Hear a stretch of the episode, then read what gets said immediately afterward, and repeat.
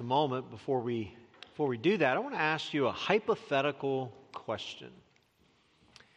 Imagine in your wild imagination, what would you buy or what would you do if money was no object?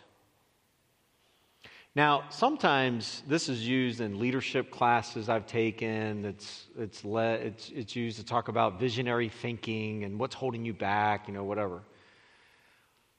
This isn't a leadership question. This is a you question. This is a humanity question. What would you do with unlimited resources? And don't give the cleaned up Sunday school answers. Be honest with yourself. So, some of the things you would do might be worthy things and good things.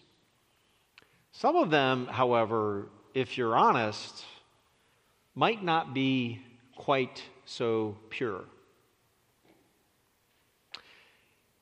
We have opportunity today to learn from a man who had unlimited resources.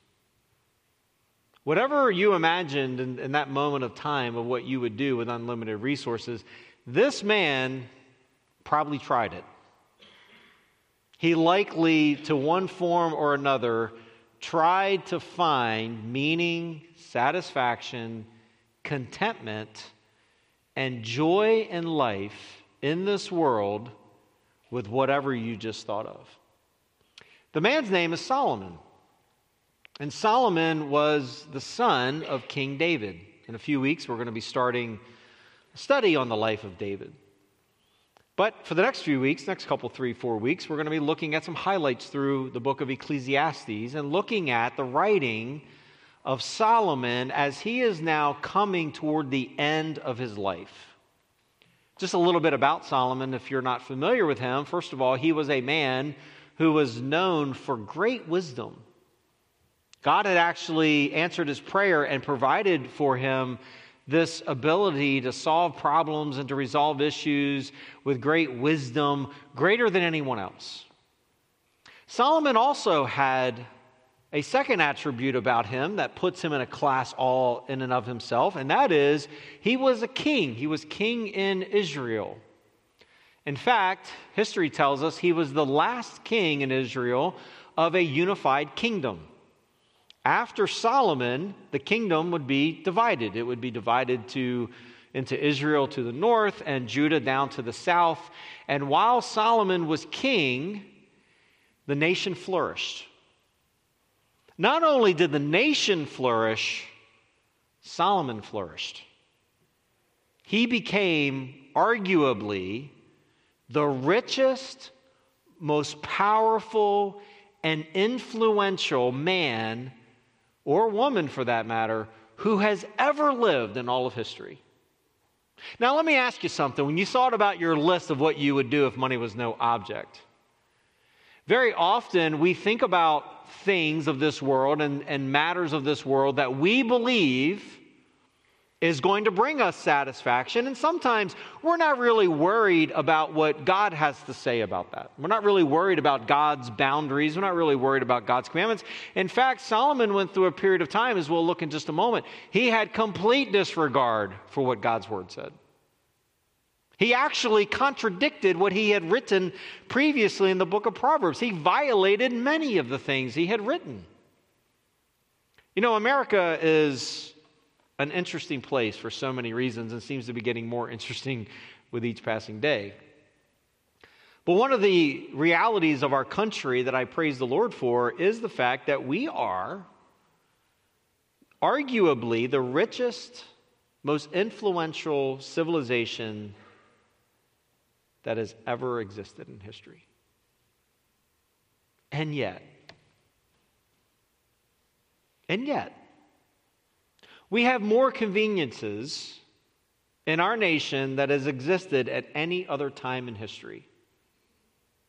What has that brought us?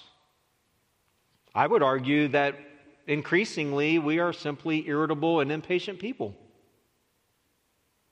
We have also today more avenues through which we can find pleasure. Whatever you like to do, there's something for you. And yet, we are increasingly frustrated and miserable. Here's another one. We are increasingly a nation that has entertainment at our fingertips. Even when the production of movies today has been reduced because of the COVID 19 issue, we know that we have access to constant forms of entertainment. I said this a few weeks ago and got an interesting comment I, I had permission to share. I had said a couple of weeks ago that uh, our family rule is that everyone's screen, we don't allow screens on the second floor of our house. And I had a lady come to see me again with her permission, and she said, You know, Pastor, this was a generational moment for me. I thought to myself, What is wrong with having screens in your second floor windows? Um, nothing, although we have, I think, two missing at the moment. It's not the kind of screen I'm talking about. I'm talking about these. It's funny, I get up every morning and, and, and my wife does a great job of making sure she collects everybody's devices. And when I come down, they're just lined up. How many different ways can you access entertainment today?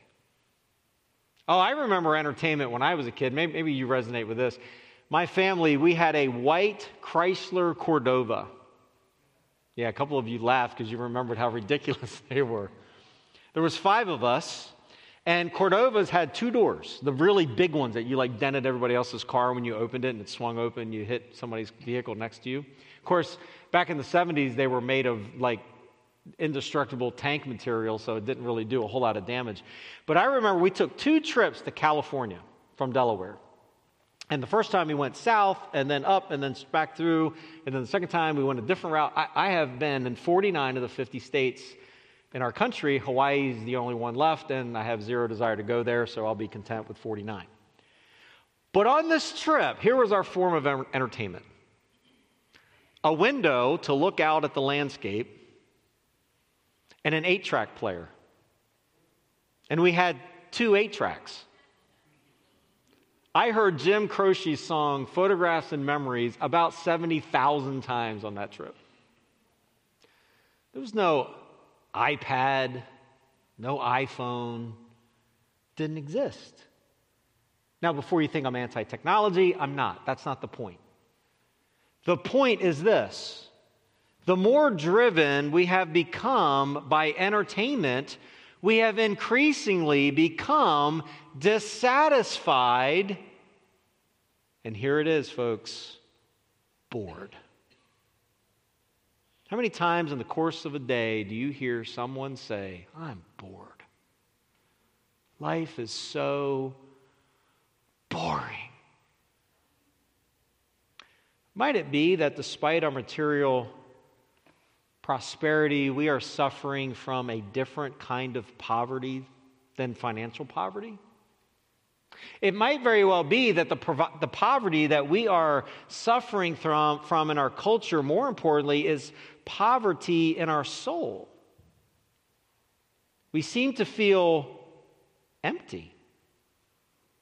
We seem to be chasing after life, chasing after meaning, chasing after purpose. And yet, our prosperity has done really very little other than to fan the flames and increase our appetites to have more. The more you get, the more you want.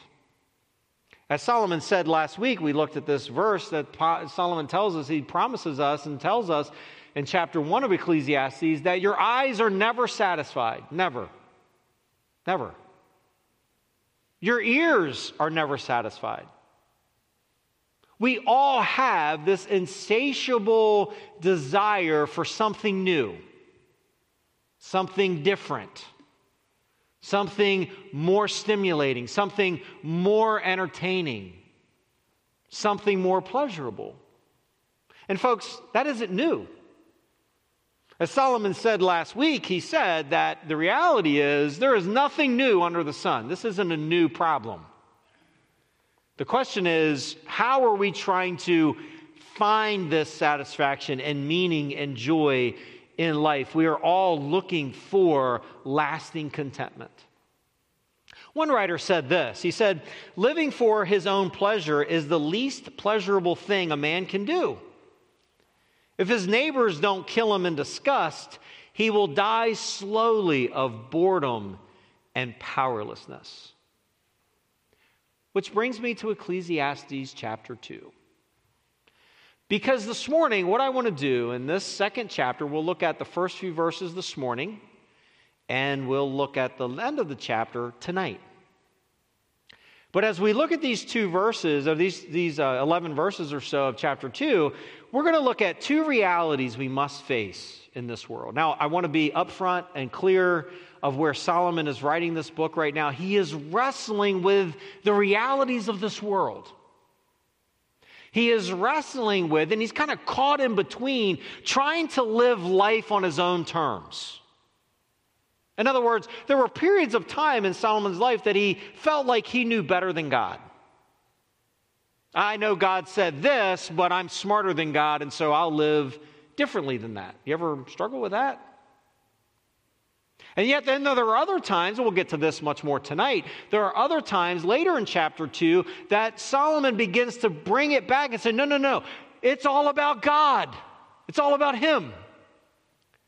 And the minute that we lose sight of the fact that joy and peace and contentment and, and meaning and purpose in this life is found in God and in God alone, when we can say, I'd rather have Jesus than anything, that's where life is found. But we don't live like that all the time, do we? Maybe on your list of things you would do if money were no object, you would have things on your list that would have put you into one of two categories that Solomon is going to deal with in the beginning part of chapter 2. Solomon, when he tried to live life apart from God and outside of God's boundaries, Solomon found two realities that we want to consider this morning. Number one, he found the reality that, that pleasure, in and of itself, is meaningless. Notice what he says, Ecclesiastes 2, verse 1. He said, I said in my heart, by the way, I want to say this in this very first phrase. Solomon's most consistent counselor was himself. That's always dangerous. And Solomon is saying, in my own heart, okay, in my own, my own reflection, in my own thinking, in my own idea, I said in my heart, Come now, I will test you with pleasure. Enjoy yourself. But behold, this also was vanity. Let me just explain vanity for a moment. Vanity is a word we talked about last week. It's the Hebrew word hebel. It means empty. It means wind. What Solomon is saying here is that when I talked about pursuing pleasure, what I found was pleasure apart from God is chasing the wind. It's vanity. He continues, he said, I said of laughter, it is mad, and of pleasure, what use is it? I search with my heart how to cheer my body with wine, my heart still guiding me with wisdom, and how to lay hold on folly, till I might see what was good for the children of man to do under heaven during the few days of their life. Now, there's an interesting word in verse 1 that I want you to think about with me for a moment. It is the word test. Solomon says, I have a theory and I'm going to test it. This word test is the Hebrew word that means to put something to the test to prove whether or not it is true. I was a science major, so I remember all kinds of classes in chemistry and other classes like that where you had to go and you had a theory, you had an idea, and you had to prove it.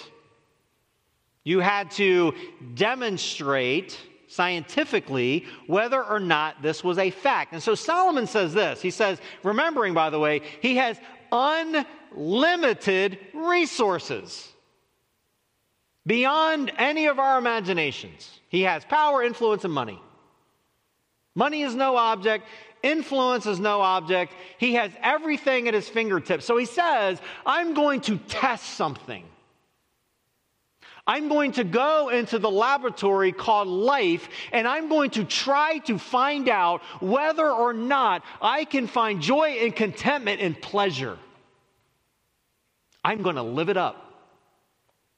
I am going to go out and I am going to live life on my terms. I'm going to live life in a way that I am going to devote myself to self indulgence. Now, Solomon's theory was simply this that personal happiness and pleasure could become the primary pursuit of life and it would lead to contentment. In other words, surely there is enough things in this world that I can go out and get and accumulate and experience, and eventually I'll be content. Now, we'll get to this verse in a little bit, but I want you to keep all of that, with all that being said, in the context of verse 10 when he says, And whatever my eyes desired, I did not keep from them. I kept my heart from no pleasure. None. Everything that I want to do, he did it. He tried it. You know how sometimes we think we're smarter than God? Like Solomon thought he was smarter than God? We sometimes think, we take the wisest human being to ever live, and we think, you know what, I'm wiser than Solomon. Surely I can find contentment, peace, and happiness and pleasure. Solomon says, I tried it. I tried it. And what he found was it was absolute vanity, waste of time. Now, think about our culture for a moment and think about just our advertising culture for a moment.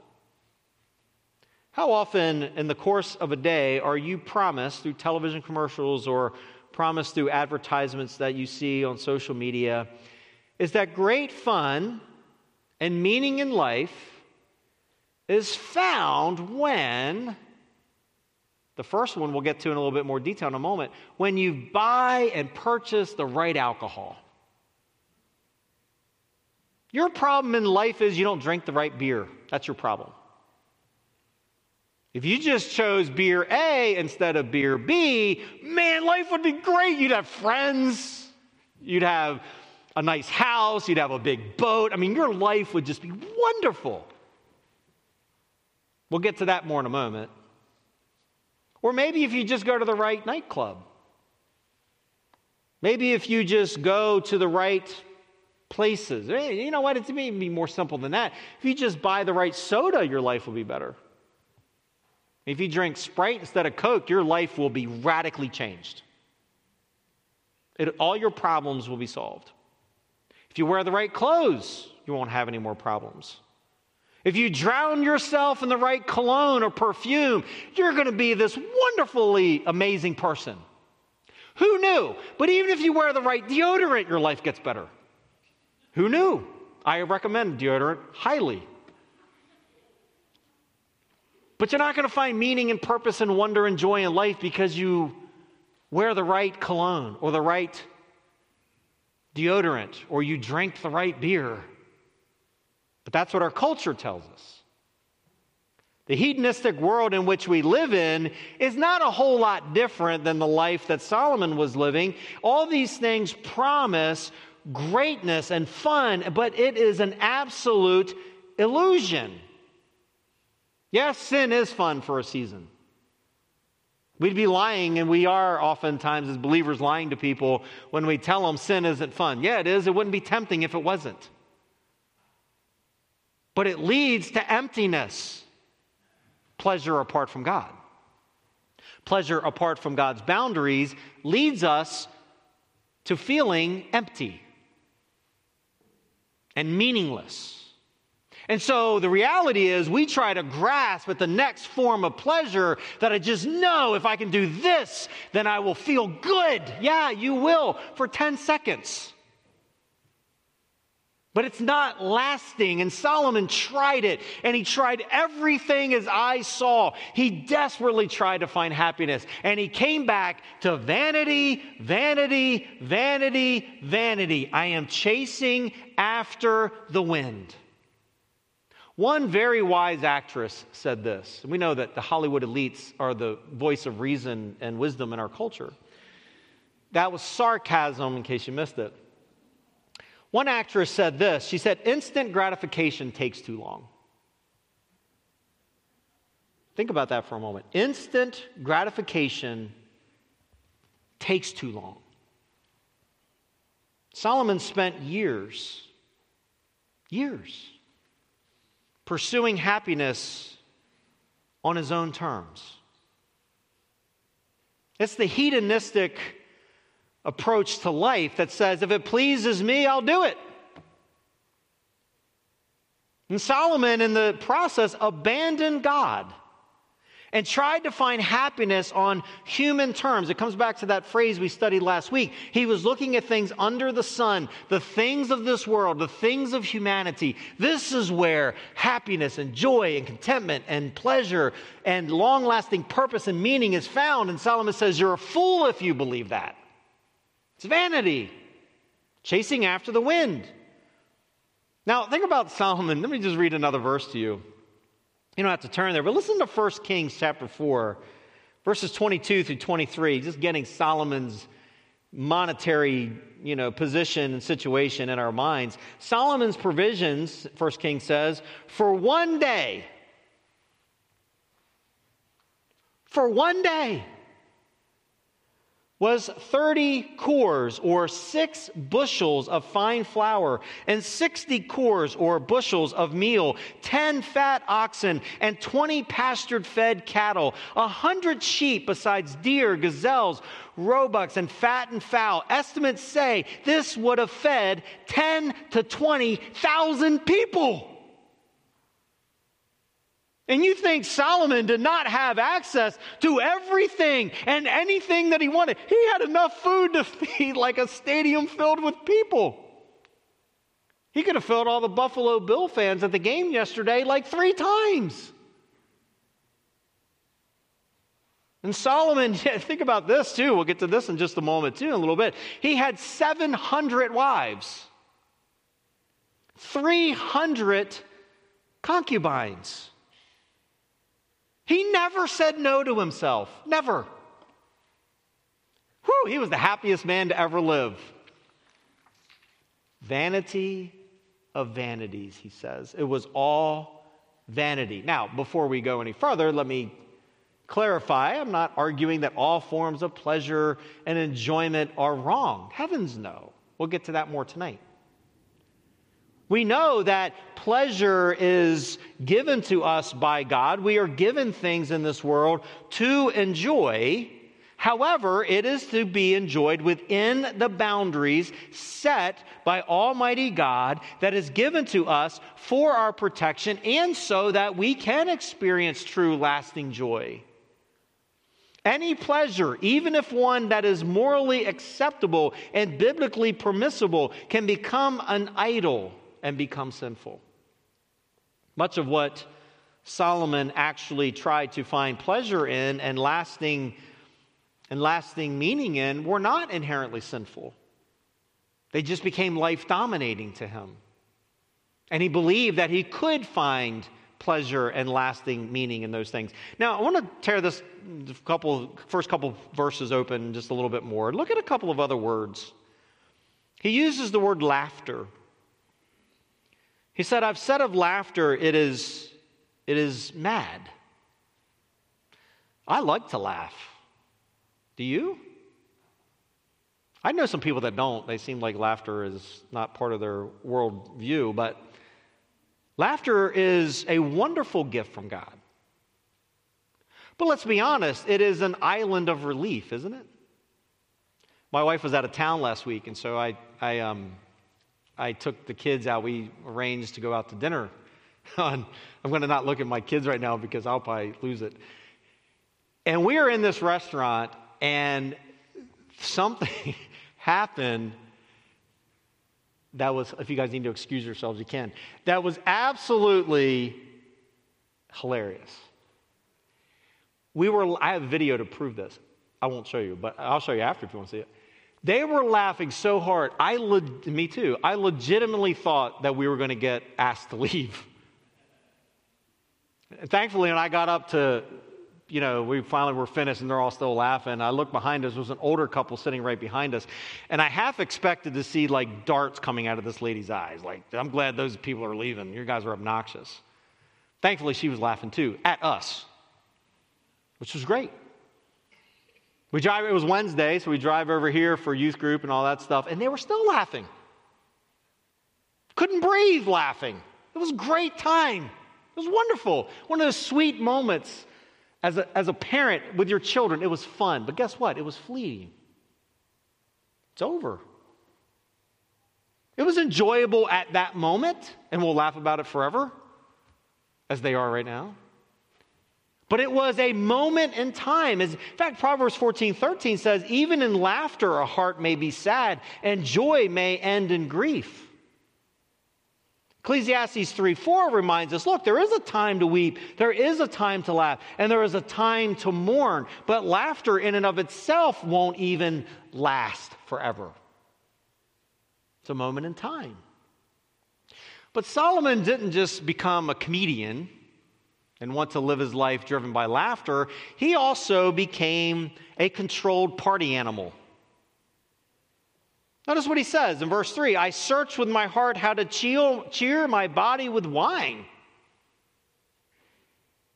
My heart, he makes this very quick clarification, by the way. He says, My heart's still guiding me with wisdom. In other words, I didn't completely lose control. But Solomon even experimented with laughter that was lubricated with wine and alcohol. He attempted to embrace the folly of the party scene without completely losing his mind. He indulged in pleasure without being consumed by it, at least by his own estimation. He wanted to know desperately if he could indulge in this party lifestyle, in this lifestyle of having a great time and being driven by the pleasures of this world. He wanted to know if it would last. Now, get a, get a, mental, get a mental picture in your mind for a moment. Uh, knowing this, that Solomon spent more time in his life building his own house than he did the temple of God. I don't know what Solomon's house looked like, but I bet it was pretty sweet. And imagine walking into Solomon's house and he has this big, huge table and he's sitting there and there is this amazing banquet going on. We'll get to this in just a few moments, but the later, the next few verses tells us he had his own choir, he had his own orchestra. There's music, there's singing, there's laughter, there is alcohol being consumed, and everybody's having a great time. And he says it's vanity. It was all vanity. It was chasing after the wind. It left me broken, discouraged, and even depressed. No relief that was lasting momentary, but not permanent. On the alcohol front, by the way, we know Proverbs 20, verse 1 says, Wine is a mocker.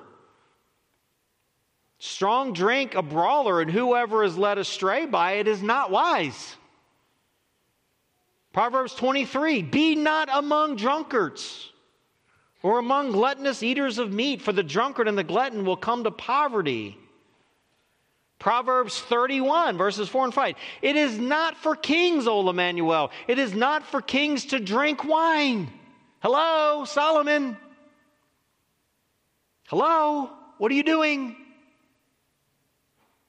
Verse 5 of that chapter says, actually, go back to uh, uh, 31, verse 4 still. He says, Or for rulers to take strong drink, lest they drink and forget what has been decreed and pervert the rights of all afflicted. Now, I know the, I know, I know the pushback. Pastor Jay, you cannot say that all forms of drinking alcohol is sinful. You're right, I can't. Drunkenness is clearly prohibited. Alcohol was used for times in which medicinal uses were given for alcohol. But I would say this, and this isn't a message about alcohol necessarily, but when you look at the body of evidence in Scripture, that for a believer to defend alcohol and its consumption makes no sense to me. Why would you do that? Why, why would I risk perverting God's word or making decisions and making actions under the influence of alcohol that could have long-lasting problem create long-lasting problems in my life. Why would I do that? For my testimony's sake and for the fact that in my my little piece of the world and what I have seen in my family and in my wife's family is alcohol produces destruction. It produces heartache I, I, was in healthcare for a long time, and I saw lots of people who drank lots of alcohol, and their life looked nothing like the commercials. Man, their life was rough. I didn't see a whole lot of evidence that drinking Bud Light on Friday night did anything but make their life more complicated, at least in the healthcare world. And so we have to understand from these opening verses is that we can enjoy God given pleasure, but within the boundaries of Scripture, within the boundaries of God's Word. Alcohol specifically brings generally heartache and destruction. It's not worth the risk. Now, in the last few minutes that we have this morning, I want to look at verses 4 through 11, and I'm going to read through them and just watch Solomon's second attempt. It wasn't just pleasure, and these two are very closely connected, and we won't spend as much time on this one, but it wasn't just pleasure, it was also entertainment. And they kind of go hand in hand, and I get that. Notice the second fact we have to face is entertainment apart from God is meaningless. Notice what he says in verse 4. And I want you to notice, by the way, we're going to go into a little bit of an English class. When I read through these verses, just watch for the little S at the end of a lot of these words. He says, I made great works. I built houses and planted vineyards for the good of God's people, for myself. This is all for me. I made myself gardens and parks and planted in them all kinds of fruit trees. I made myself pools from which to water the forest of growing trees Let's stop right there for a minute. He has all these projects going on. He's a builder. He's building this and he's building that. He's got houses, he's got pools, he's got gardens, he's got all these wonderful things that are all around him. And again, notice what he says in verse 4. Don't read past it. I built them for me. Because I just know if I can entertain myself and if I can have enough pleasure, then my life is going to be fantastic. I just know it. Again, unlimited resources. Can get anything that he wants. He goes on. And he says, verse 7 I bought male and female slaves and had slaves who were born in my house. Solomon didn't wash the dishes. Solomon didn't water the plants out in the garden. He didn't take care of the pools. He didn't trim the trees. He didn't physically build the houses. He had all kinds of people to do that for him. He wasn't doing any of that. Slaves everywhere at his beck and call to do whatever the king asks of them. It gets better. He says, I also had great possessions of herds and flocks, more than anyone had been before me in Jerusalem. I also gathered myself silver and gold. Would you rather have Jesus or silver and gold? We just sang that, right? And the treasure of king and provinces, I got singers, both men and women. Again, get it. The banquet hall is filled with entertainers. Imagine being able to call whoever your favorite artist is right now today, and you can admit that privately, and calling them on the phone and having them come over and do a private concert for you. That was Solomon's life. And given the nature of a Sunday morning, I want to be careful with the next verse, but at the same time, I don't want you to miss the point. He says, I had many concubines, and the delight of the sons of men, that is a Hebrew euphemism to highlight his sexual indulgences.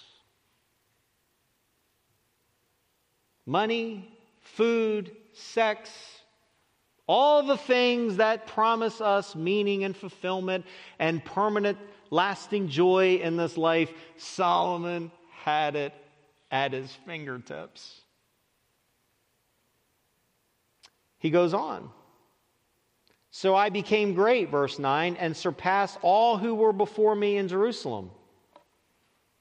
Also, my wisdom remained with me. As one writer said, he was the, he was the, he was the most foolish wise man that's ever lived. And whatever my eyes desired, I did not keep from them. I kept from my heart no pleasure for my heart found pleasure in all my toil, and this was my reward for all my toil. Then I considered all that my hands had done and the toil expended in doing it, and behold, all was vanity and striving after the wind, and there was nothing to be gained under the sun. What a sad testimony. What a sad, horrible conclusion for Solomon to reach the point in his life that when he came to the end of all of his work and all of his effort, it amounted in light of eternity to absolute vanity. Now, we know in Proverbs 21 17, we find these words Whoever loves pleasure will be a poor man. Maybe he'll be rich financially, but poor in soul. He who loves wine and oil will not be rich. While Solomon was financially wealthy, while he had influence and power, his soul was dead. He was a walking zombie, if you will. He had entertained himself to the point of frustration. He had entertained himself to the point his soul became numb. The reality is, pleasure, even God given one, even God sanctioned ones, can only provide temporary relief to our souls and to our lives. We know that when we live a life that is controlled, dominated, pursuing pleasure and pursuing entertainment at all costs, we know that this produces bondage, addiction. John 8 34, Jesus answered them. He said, Truly, truly, I say unto you, everyone who commits sin is a slave to sin. What Jesus is saying in particular is one that consistently and persistently chooses a sinful lifestyle that is in that is in direct opposition to God's word, that you are bringing yourself under bondage. You are bringing yourself under slavery to yourself. One of the ironies of our world, our crazy world that we call home, is that people look at believers in Christ and think we are the ones who are enslaved. And yet, the reality is, it is those that, is, that are pursuing a life of pleasure, entertainment, and other sources to find pleasure, meaning, and purpose in life, that they have become bound and in bondage to their sin, but they are blinded by the fact that they are living without Christ. And so the answer isn't more pleasure, and the answer isn't more entertainment, and nor is the answer to go home and throw your cell phone in the lake and cut. I'm not saying that either. I am saying be wise the answer isn't pursuing more pleasure and more entertainment or necessarily getting rid of all pleasure and entertainment. I would argue that's a mistake as well. The answer is Christ should be the centerpiece of your life. And every time that Solomon turned his back on God and didn't, understanding, by the way, that Solomon was a long way before the coming of Christ. He was looking forward to the Messiah, but he still had God's revelation. He still had God's commandments. He was living under the Old Testament law. He understood God's expectations, and he said, No, thank you. I'll live life my way. I'll have fun. I'll entertain myself. And years later, he's sitting in his banquet hall. The choir's singing, the band is playing, the alcohol is flowing, and he says, I have wasted my time. I have pursued Is that how you want to invest your life? Is that how we want to live? Understanding that while sin has the power to enslave, Christ died to break our bondage from sin. We are no longer slaves to our sin nature, we are slaves to righteousness. That's where joy is found. That's where meaning is found. That's where purpose is found. That's where lasting satisfaction is found. It's found in Him, not in the things that are found under the sun. So, in closing, let me leave you with just a couple of applications. Okay, Pastor Jay, that's great, wonderful, but what do we do? We all become monks and live in a. No, no, that's not the answer. Asceticism never solved anything. It's a matter of perspective. There are legitimate pleasures to enjoy, God given ones.